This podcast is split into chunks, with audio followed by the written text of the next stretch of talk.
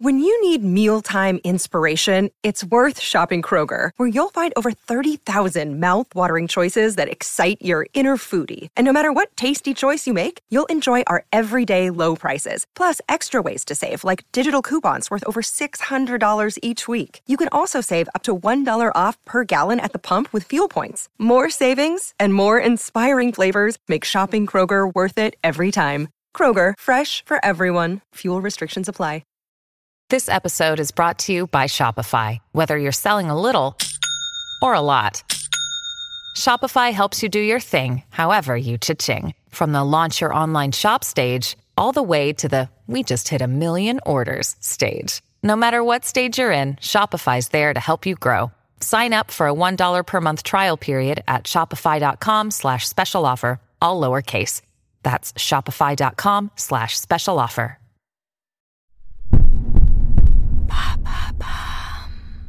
Salut, c'est Madame Meuf. Hier, j'ai pris mes enfants légèrement au dépourvu pour sonder leur féminisme de manière tout à fait objective, bien sûr. Eh bien, aujourd'hui, j'essaye de voir pourquoi j'ai une fille girl power et un garçon un tantinet macho. Et si c'était de ma faute Et si c'était la faute des autres? En tout cas, comment peuvent-ils faire ces petits gamins avec tout ça? Après le générique.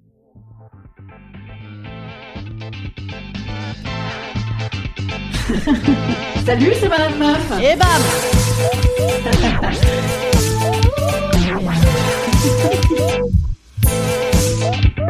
bam C'est Madame Meuf. Mes enfants étant une fille et un garçon du même âge, ça fait un petit moment que j'ai le loisir d'étudier à chaud cette question du traitement fille-garçon et que j'essaye de leur parler pareillement à l'un comme à l'autre, sauf évidemment acte manqué involontaire à caractère oedipien et malencontreux, du style quand mon fils me demande de me maquiller et de mettre un petit pantalon un peu moulant parce que il adore comme ça quand sa maman est très élégante et que ça lui fait plaisir de voir une maman aussi belle.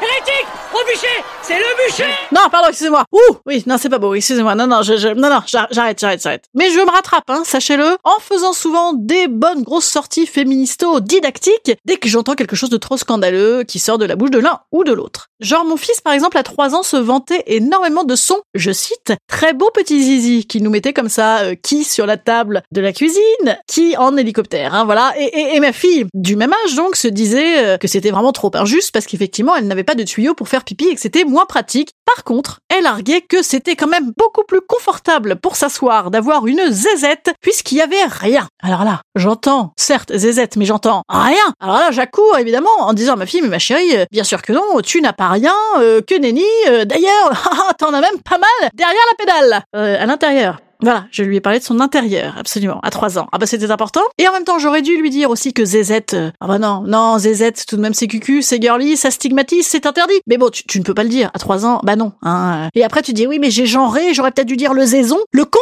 Mais non, elle aurait cru que c'était un gros mot. Le zizi à réaction arrière, le, le, le, comment, le, bah, le, le sexe féminin. Comment on dit? Le sexe féminin. La vulve, le vagin, le clitoris. oui, excusez-moi. Non, excusez-moi, ça, ça m'était sorti de la tête. Non, parce que l'espace d'un instant, en fait, euh, j'étais reparti en arrière, euh, à l'époque de ma jeunesse. Eh ben oui, parce que moi j'ai pas bercé dans le féminisme comme ça euh, dès ma naissance. Hein. Non, non, moi je suis de la génération Y, c'est-à-dire la génération qui a dû faire un grand écart américain sans échauffement entre notre jeunesse où on se mettait des grandes lampées de ma sorcière bien-aimée et autres Martine Petit de l'opéra et notre, vieillesse, notre maintenant, voilà, notre maintenant où on s'est émancipé tant bien que mal de nos schémas familiaux et où euh, des stéréotypes extérieurs qui nous collent à la peau comme ça et où maintenant nous, les adultes parents de la génération Y, on se dit que jamais, au grand jamais, jamais, jamais, jamais, jamais, jamais, jamais, on ne rentrera dans ces travers d'un autre temps. Non Ma fille, elle doit avoir une trottinette bleue, mon fils, il fera de l'éveil corporel, le poupon corolle, il sera transgenre et commun aux deux enfants, et s'appellera Juliette Clément, et il ne s'habillera ni en rose ni en bleu, bam! Mais alors, malgré tout ça, quand ma fille se roule par terre, qu'est-ce qu'on dit? On dit, oh là là, oh là là là là, oh là là, elle est capricieuse, hein. Oh ouais, vous allez galérer avec elle, hein. Ah bah c'est comme sa mère, c'est génétique. Alors que quand mon fils fait ça, eh bien lui, il est comme de, ah bah alors le petit bonhomme, oh ça c'est les garçons, ils ont du caractère, oh bah dis alors, tu fais jamais ça?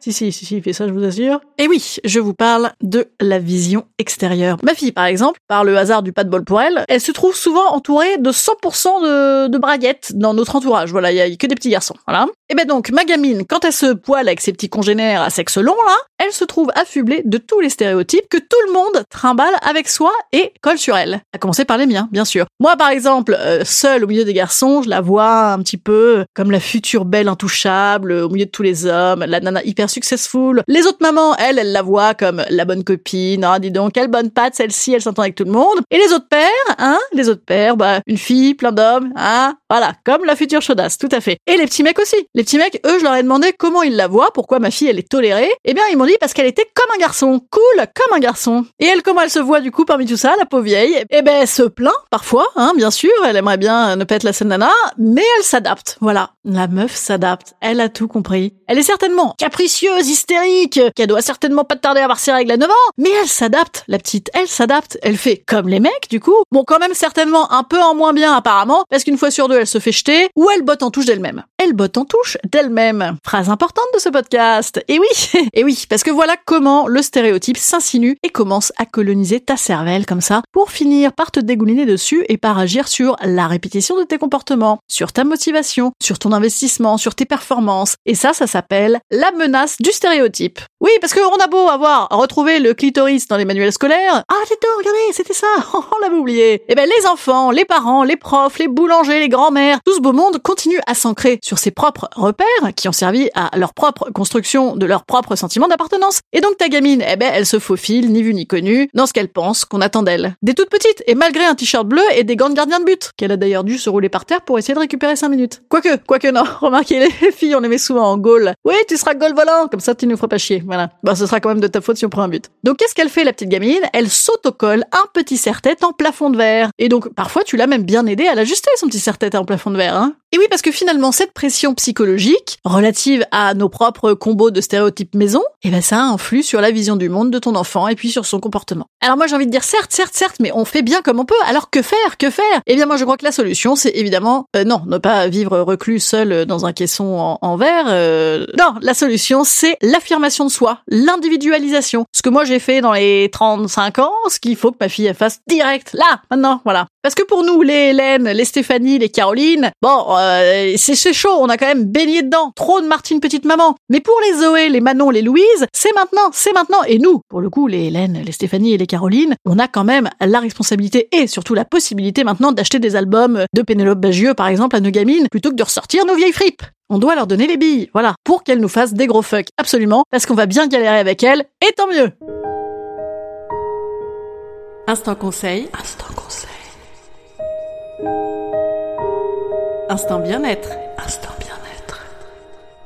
Moi, je vous conseille d'agir de manière insidieuse pour lutter contre la menace du stéréotype et pour glisser comme ça nonchalamment des petites choses qui viendront infuser dans la cervelle de vos enfants. Donc, si jamais les livres vraiment spécifiquement féministes sont considérés comme un peu chiants, hein, moi c'est souvent le cas quand je sors ça à mes gamins, quand je sors vraiment un truc sur éducation sexuelle, expliquer aux enfants, le féminisme, machin. Ah, c'est beauté en touche, tu nous emmerdes avec tes leçons. Eh bien, moi, je vous conseille d'acheter des livres d'aujourd'hui avec des héroïnes à qui il arrive tout un tas d'aventures. Butera moins les gamins, c'est plus insidieux, mais ça marche. Et puis de temps en temps, n'hésitez pas à reglisser comme ça un petit Martine ou un petit euh, club des cinq là. Et là, vous entendrez vos enfants crier au scandale en disant oh mais euh, les filles euh, elles font rien là-dedans. Et vous verrez, ça rentre, ça rentre. Allez, moi je vous dis à demain. Demain, un nouveau sujet de meufisme. Allez, le 8 mars, c'est tous les jours. Ah, et parce que ça fait longtemps que je vous l'ai pas dit. Ouais, je trouve que ça fait longtemps. Si vous aimez Madame Meuf, n'hésitez pas à le faire savoir à vos congénères et n'hésitez pas à le dire en public, comme ça, ah, avec un porte-voix ou éventuellement avec une craie sur le sol. Ah oui, ah, c'est beau ça. Ou alors de manière un petit peu plus classique en vous rendant sur Apple Podcast ou sur Castbox en disant, oh, j'adore Madame Meuf, c'est génial, 5 étoiles, ouais. Ah, à demain.